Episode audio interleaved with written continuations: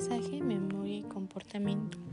Durante mucho tiempo se consideró que el sistema nervioso era una estructura que anatómicamente y funcionalmente no sufría cambios, es decir, que no se producían nuevas neuronas ni tampoco nuevas conexiones una vez que este sistema concluyera con su desarrollo embrionario. En definitiva, se consideraba que el sistema nervioso era una entidad determinada posible de mutación o cambio solo por lesión o degeneración irreparable por su propia naturaleza. Esto fue lo que Santiago Ramón y Jajal planteó. Sin embargo, él mismo se aseguró de decir que solo la ciencia se encargaría de cambiar este decreto. Actualmente el concepto de neuroplasticidad es quien sustenta la nueva visión del sistema nervioso que se encuentra en constantes modificaciones dinámicas en sus propiedades en respuesta a cambios en su ambiente.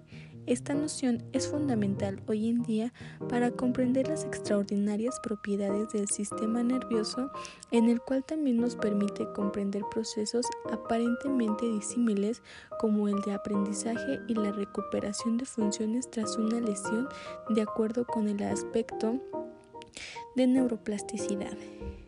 El sistema nervioso es un producto nunca terminado y es el resultado siempre cambiante y cambiable de interacción de factores genéticos y epigenéticos.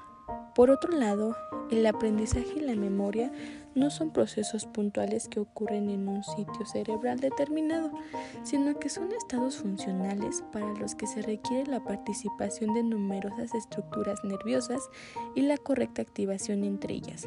Por ello, el aprendizaje depende del estado motivacional y emocional del individuo que aprende el grado de atención de sus conocimientos y habilidades previas de sus receptores sensoriales así como el estado de sus músculos en el caso de que se trate del aprendizaje motor.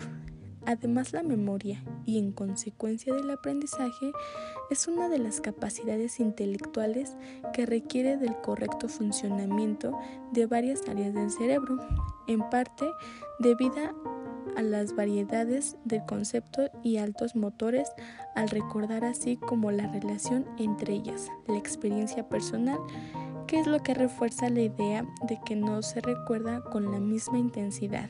Por ejemplo, los nombres, las caras o los lugares. Asimismo, aprender y memorizar requiere de las estructuras nerviosas. De hecho, el niño va adquiriendo nuevas habilidades a medida de que su cerebro se lo permite. Las áreas del sistema nervioso relacionadas con el movimiento son las primeras en consolidarse, por lo que es más fácil aprender los comportamientos motores como nadar o ir en bicicleta. También recordarlos a lo largo de la vida. Asimismo, los seres, humanos insinuamos que hemos en un mundo tan paralelo a los demás. Pero, ¿qué es el comportamiento? El comportamiento es todo aquello que el ser humano genera, realiza, piensa o siente a través de las herramientas como las visuales, las auditivas, las kinestésicas, las olfativas y gustativas, las cuales se le identifica por sus siglas BACOJ. El comportamiento entonces se considera como un conjunto de actos en un espacio determinado, es decir, nuestro entorno. Entonces definimos que el comportamiento es una herramienta que se le utiliza o se le pone en práctica en las diversas acciones que ponemos en marcha todos los días.